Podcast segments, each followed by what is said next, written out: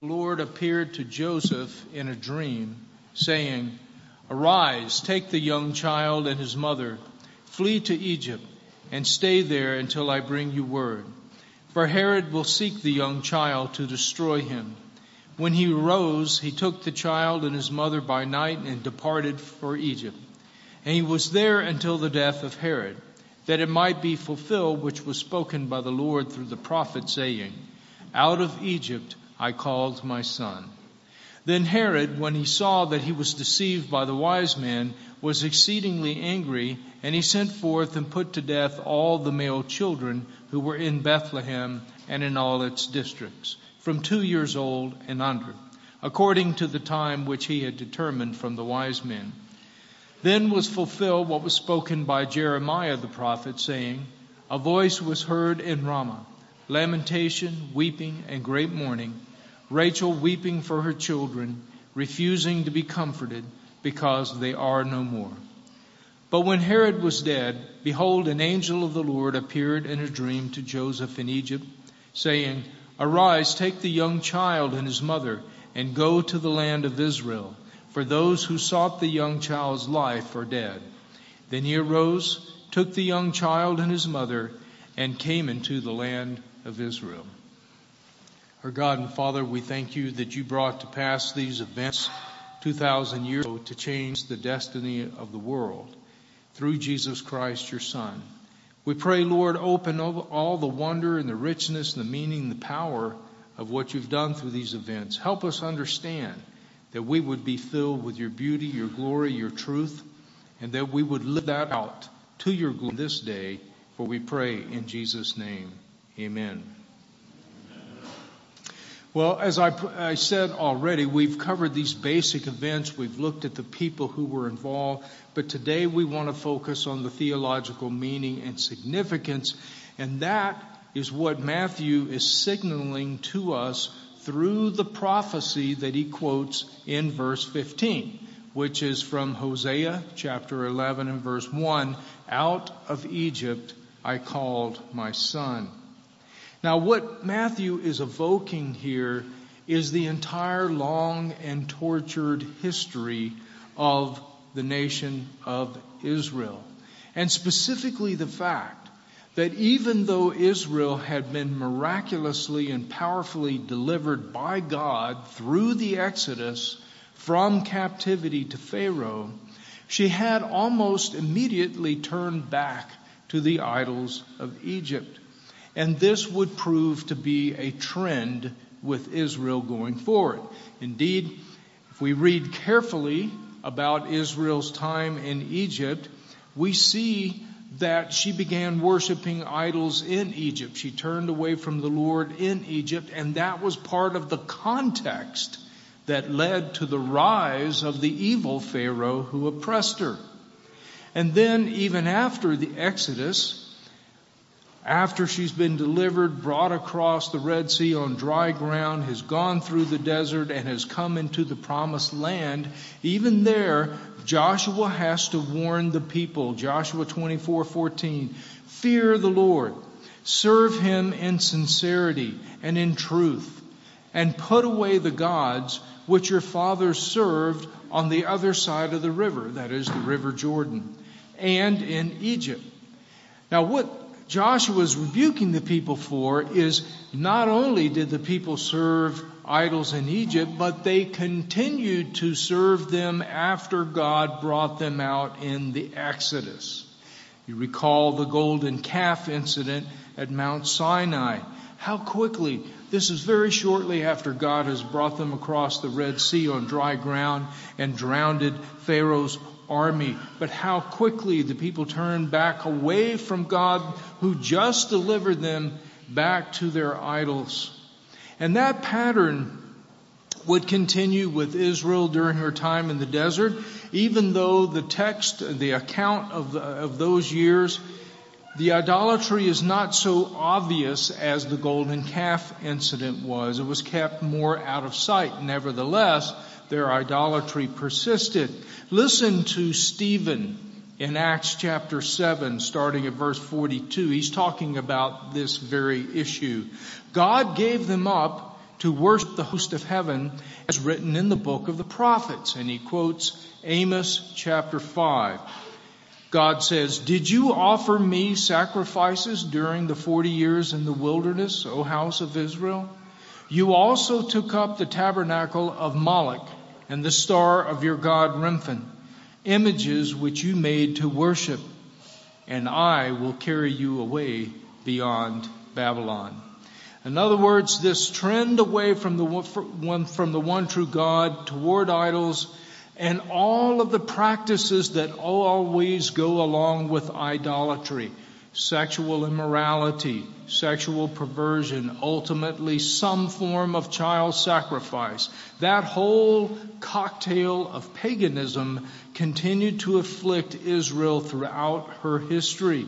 And all of this was true despite the many objective blessings that God gave to Israel binding himself to Israel in a covenant bond, giving her the sign of circumcision and the covenant meal, placing his presence in her tabernacle, writing his law on her books, structuring her entire society himself, teaching her his wisdom.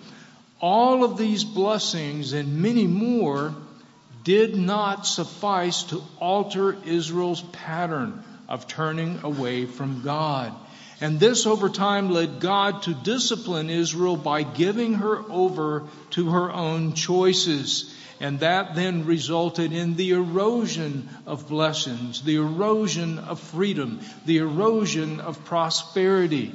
It resulted in increased threat and aggravation from foes. And it resulted ultimately to a return to captivity. Israel ending up back in another Egypt. First, it was the Midianites and the Philistines who were oppressing Israel during the times of the judges. Then, after a brief time of blessing, prosperity, and freedom under David and Solomon, the kingdom was divided north and south under Solomon's son. And that was due to what? Solomon's multiplication of wives which was done in that day to make alignments and treaties with various nations. But what did that do? It imported idolatry into Israel.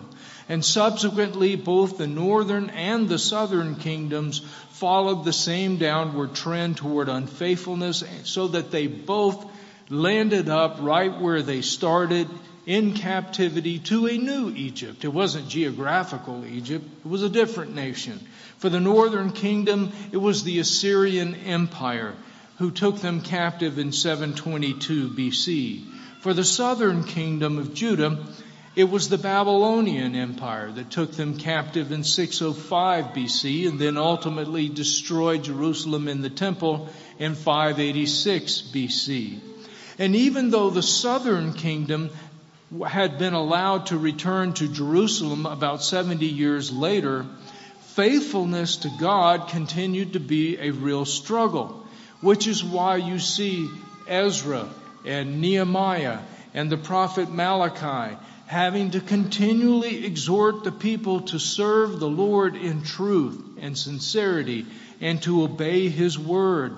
Stop offering the Lord injured animals. In other words, stop taking the Lord lightly and His worship lightly. Stop grumbling against the Lord. Stop divorcing your wives unjustly. Stop withholding your tithes from the Lord. And you see, all of these kind of behaviors flow from unbelief and serving yourself or some other false God. And all of these downward trends, even though you also always had faithful, godly, individual Israelites, such as Abraham and Sarah, Moses and Miriam, many others like that, Joseph and Mary, Zacharias and Elizabeth, you always had faithful, godly, individual Israelites. But we're talking about the nation as a whole the nation as a whole was characterized by this downward trend of unfaithfulness, which, with limited exception, would, would really chart the course of Israel all the way to the time of Christ. And during the same period, with limited exception, Israel never came out from under the dominion of one pagan empire after another. First it was the Babylonians, and then it was the Persians, and then it was the Greeks, and finally it was the Romans. And so you see, by the time of Christ, by the time of the events of the Gospel of Matthew in our text, there was widespread agreement among Israelites, including much of the leaders, that Israel was still in captivity. And she needed a new exodus. She needed a new deliverance. And that, by the way, is what is being typologically uh, indicated when, for example, John the Baptist starts his uh, ministry by going out to the Jordan River and preaching a message of repentance. Why is he going out to the Jordan River?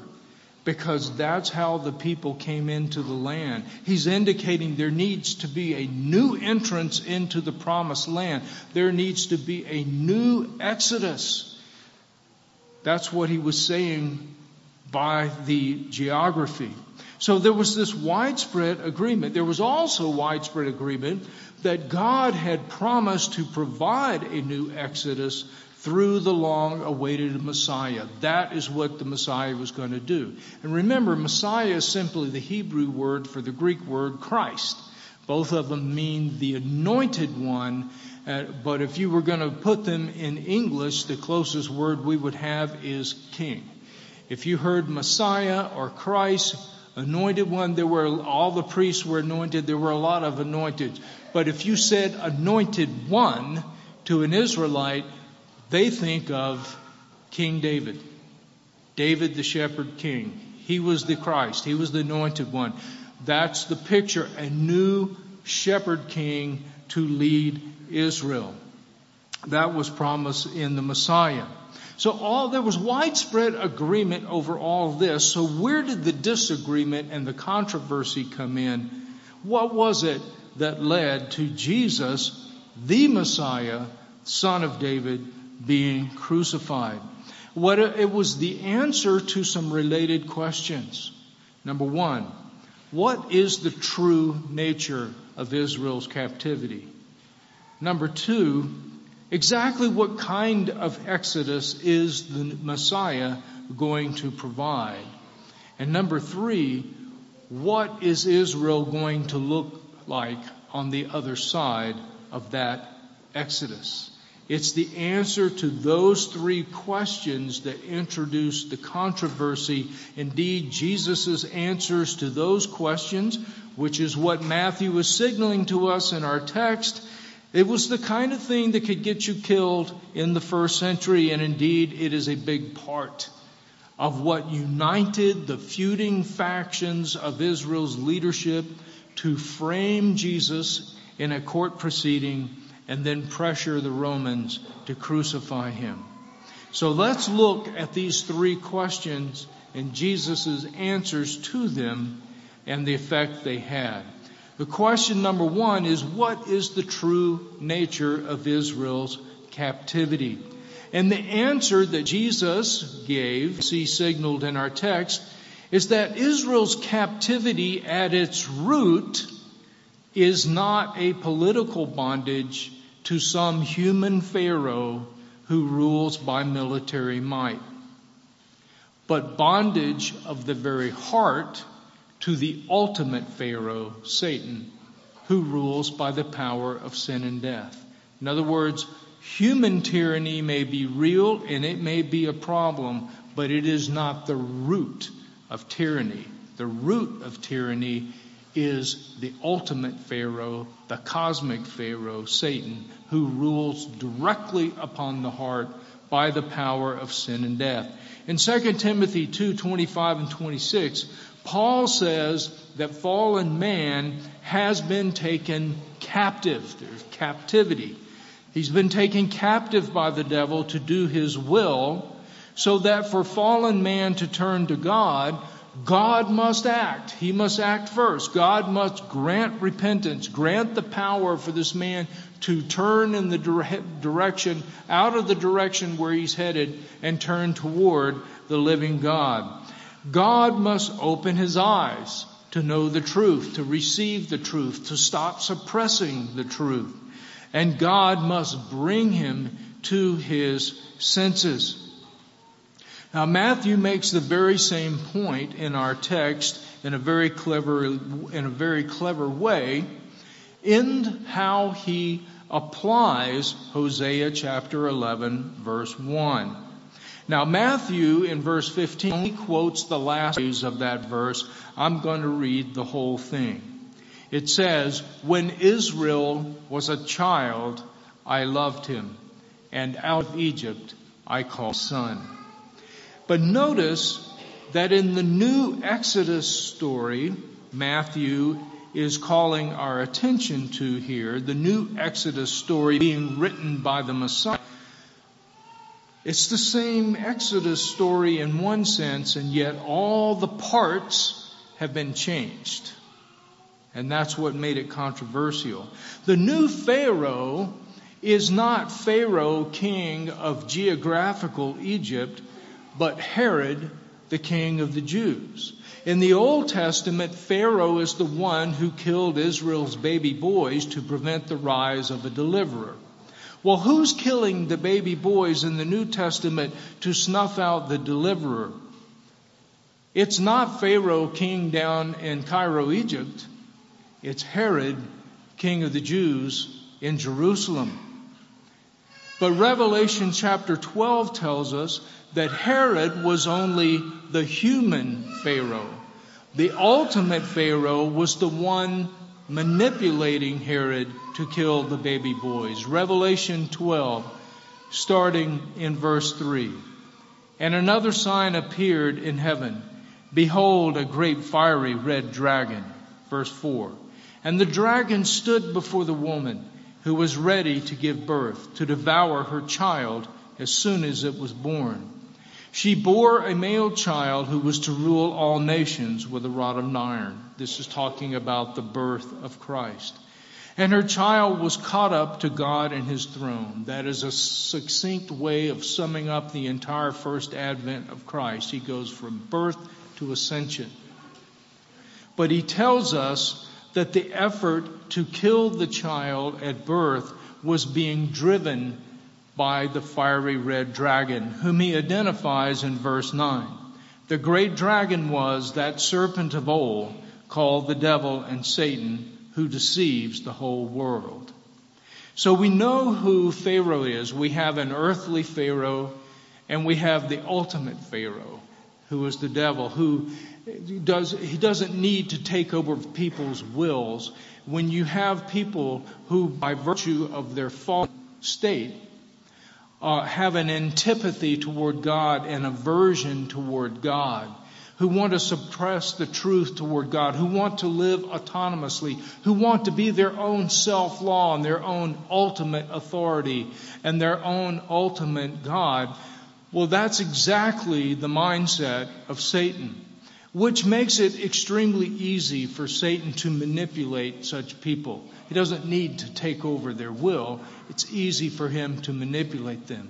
And so you will see interesting things in scripture, like the fact that on the eve of the crucifixion of Jesus, when he's, uh, when he's appearing before the Sanhedrin for his trial, and then he's sent uh, to Pilate, and Pilate sends him to Herod, and then Herod sends him back to Pilate. We're told, interestingly, in the text that Pilate and Herod did not one another. They were political enemies. They did not like one another until that day. On that day, they became friends. On that day of all day, on the day that they needed to become friends to put Jesus on the cross, wouldn't you know, they became friends. Now that's the dragon manipulating people who are fundamentally like him anyway in their mindset, which is easy for him to do. So we know who the new Pharaoh is in the new Exodus story. The question is, where is the new Egypt in this Exodus story? Well, the answer is it's not geographical Egypt. It's Israel. Look at Revelation 11 verse 8 where it refers to the great city which spiritually is called, not geographically, spiritually is called Sodom and Egypt, where also our Lord was crucified. Where was our Lord crucified? Not in Cairo, not in Rome, not in Babylon, in Jerusalem. So out of Egypt I call my son in the text of Matthew, if you pay careful attention, Matthew says, Out of Egypt I call my son was fulfilled when Jesus is taken out of Israel to Egypt, not when he is brought back out of Egypt to Israel. Think about it. In the old Exodus, Moses fled Egypt to keep from being killed by Pharaoh. And then when Pharaoh had died, God told him to return to Egypt. In the new Exodus story, Jesus must be taken out of Israel to keep from being killed by Herod, Herod, the new human Pharaoh. And then when Herod is dead, God tells Joseph to take Jesus back to Israel. So delivered from Egypt, Israel must be delivered from herself. That's the point that's being made. Because she's carrying her chains of bondage around with her in her own heart. Wherever she goes, there they are. And that's why she always is trending toward unfaithfulness.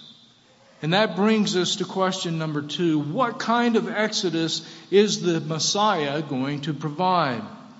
And the answer is in the new Exodus, the Messiah must deliver Israel from the ultimate Pharaoh who rules by the power of sin and death. All other forms of tyranny in this world, and there are many, and they're all problems, but all of them are downstream from the ultimate terror, uh, uh, tyranny of the Pharaoh who rules by the power of sin and death. Now we need to see in this regard, we're calling this an exodus, but we need to see that those are precisely the terms that Jesus thought in. Look at Luke chapter 17 and verse 29. Now this is what is known as the Mount of Transfiguration because Jesus took three of his disciples up on this mount and while play, uh, praying, his glory is disclosed to them. It says his appearance of his face was altered and his robe became white and glistening. And behold, two men talked with him who were Moses and Elijah who appeared in glory. Now, what are they talking to Jesus about? It says about his decease, which he was about to accomplish at Jerusalem. Of course, is talking about his crucifixion, his burial, his resurrection it calls it a decease. What's interesting is that the Greek word there is literally exodus. They were talking to him about the exodus which he was about to accomplish through his death and resurrection in Jerusalem. Now this is why it was necessary for God the Son to become one of us in the incarnation.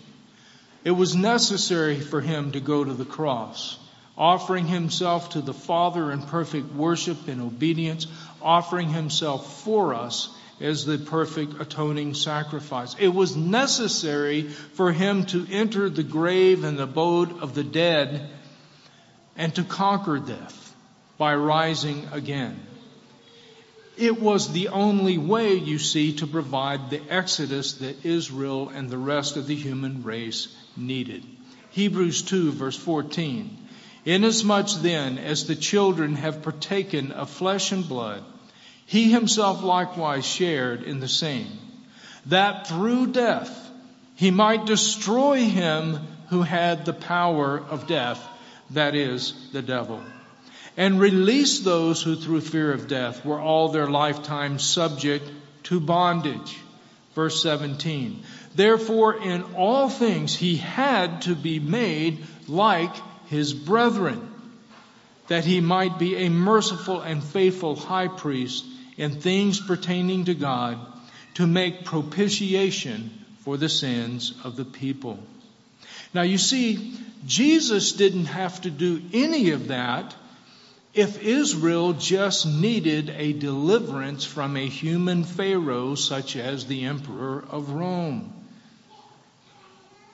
But if they had gotten that kind of a deliverer, a great political and military leader who was able to break the yoke of Rome, it would have left Israel and the rest of mankind in the fundamental captivity to Satan, sin, and death.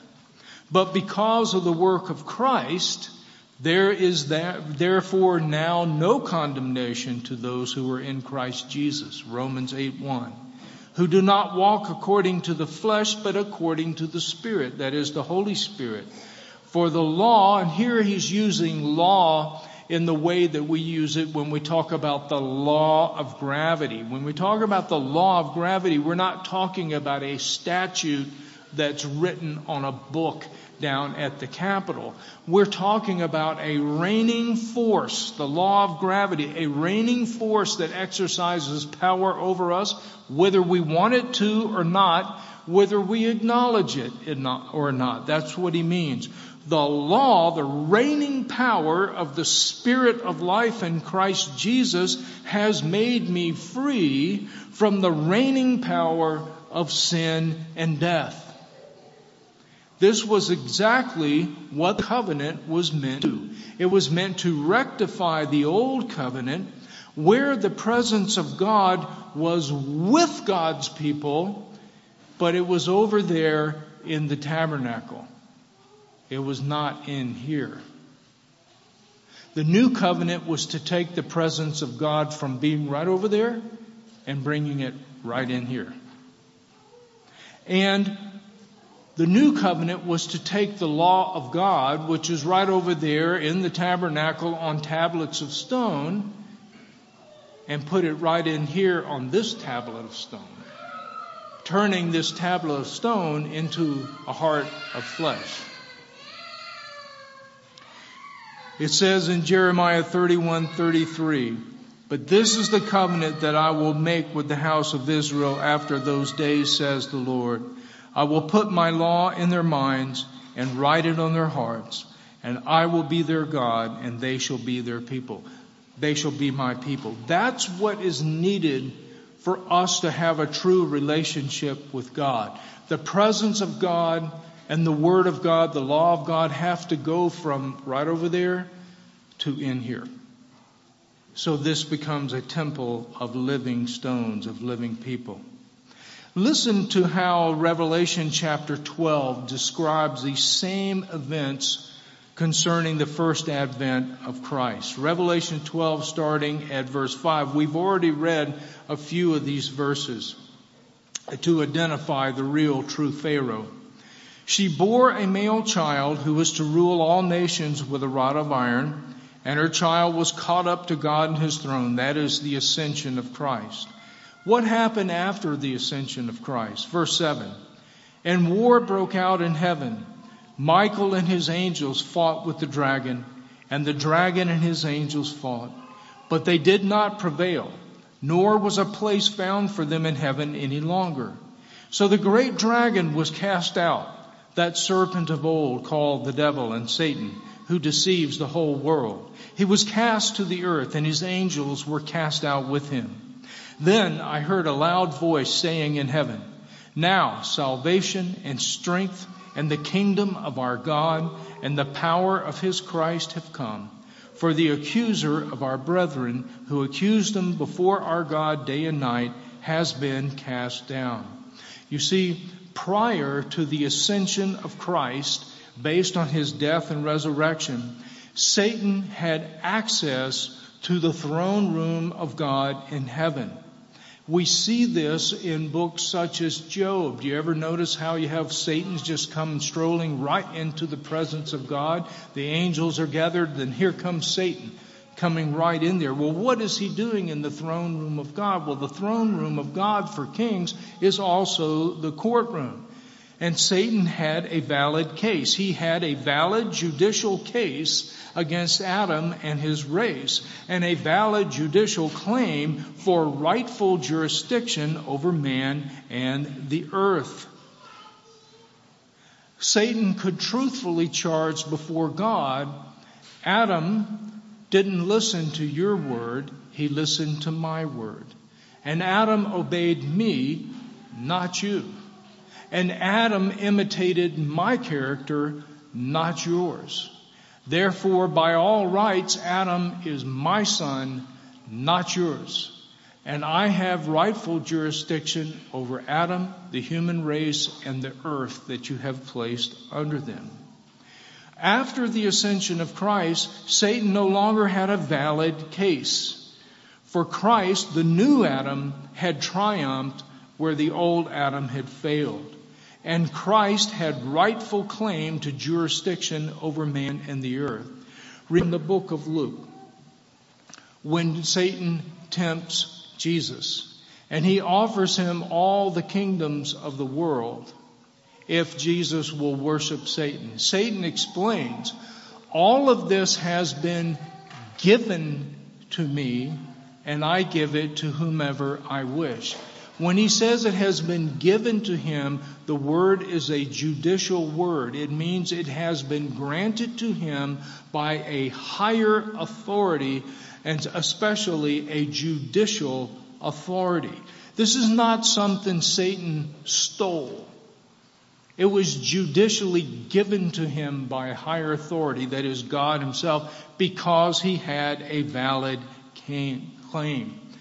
With the ascension of Jesus Christ, Satan has no more case, he has no more claim. And when you have no more case, you have to leave the courthouse. Satan refused, and so he was thrown out. He does not come strolling into God's throne room anymore because he has no case and he has no place there. And that brings us to question number three.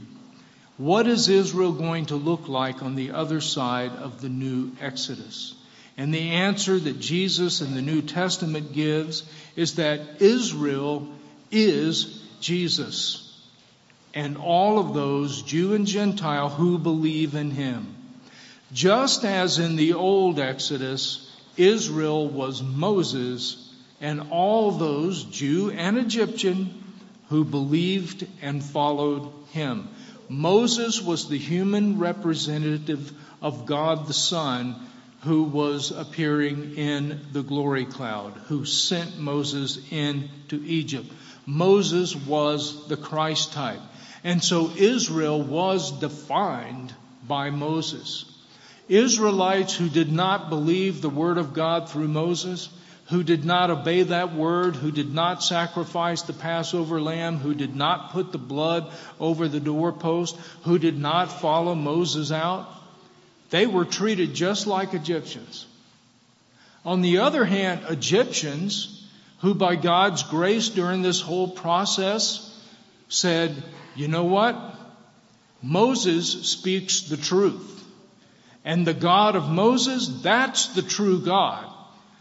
We're going where Moses goes. We're going to tag along. We're going with him because he speaks the truth and his God is the true God. There was a whole mixed multitude, we're told, Exodus 12, 37 and 38, a whole mixed multitude, a bunch of Egyptians came out with Israel because they believed the word of Moses and they were following him. And they were treated as part of Israel. So what was the defining characteristic in the end of the analysis? Was it a matter of ethnicity? Was it whose blood was in your veins? Did that determine your destiny? No. Faith determined your destiny. And so it will be in the new covenant. Uh, Jesus is Israel all those who believe in him become part of Israel, whether they are Jew or Gentile. So as we draw to a close this morning, I just want to reflect for a moment once again on this long and torturous history of Israel. It's important for us to remember, first of all, that Israel was, by God's calling and design, a priestly nation, which meant she was a representative nation. Remember, God formed Israel from Abraham shortly after he had divided the languages of the human race and divided the human race into different uh, nations in order to hold down the kind of evil that was manifesting it itself at the Tower of Babel. But by dealing with this one nation, uh, the nation of Israel, God was not limiting salvation to her. He was dealing with the whole world by dealing with this one nation because Israel was a microcosm of mankind. And as such, she served two vital purposes in the providence and the wisdom of God. The first we get very readily, which was to show the way of salvation by faith in Christ. Not only was Israel the stock from which God brought the Christ into the world, but Israel showed the way of faith. It was Israel through which God displayed all the various types of Christ Isaac, Jacob, Joseph, Moses, Joshua, Samuel, Samson, David, Solomon, and others. It was through Israel that God displayed what saving faith looks like. Abraham and Sarah, Hannah, Zacharias, Elizabeth, Joseph, Mary, and many others. But there was another vital purpose of God through Israel that we often miss. And that was to show the absolute necessity of salvation through faith in Christ because there was no other way. The iron grip of Satan, sin, and death could not be broken by any amount of privileges or societal benefits apart from the death and resurrection of Christ. All of our problems, societally, politically, economically, educationally, all of those are relevant. All of them are important. The Bible speaks to every single one of them. It gives us principles that we need to apply to all of them, but none of them are capable of being what they should be apart from the fundamental tyranny of life being fixed. And that is the tyranny of Satan who rules through the iron grip of sin and death, exercised directly on the human heart, affecting what we love, what we hate, what we want, what we don't, bending us this way and that, because of an inner aversion to God, a desire to suppress the truth about Him, and a desire to live autonomously from Him. All other tyrannies and captivities, they're all bad. The Bible speaks to all of them. It tells us what to do, but they're all downstream from that great cosmic tyranny. So apart from us being delivered from that tyranny, we cannot be delivered for very long from any lesser tyranny. That's why only the Spirit of Christ taking up residence within us, making us the temple of God, can break the reigning power of Satan, sin, and death. And for Jesus to send His Spirit to dwell in us, He had to become one of us, offer Himself on the cross, descend into the abode of the dead, defeat death, rise in glorified life for which we were created, ascend into heaven, sit down on the throne of God with heaven and earth made subject to him. Apart from that, there is no hope for Israel or the world. But because of Christ, the great tyrant has been defeated and the great captivity is over. We are the people of the new Israel. This is the life and the truth that we must carry forth into the world. In the name of the Father, the Son, and the Holy Spirit. Amen.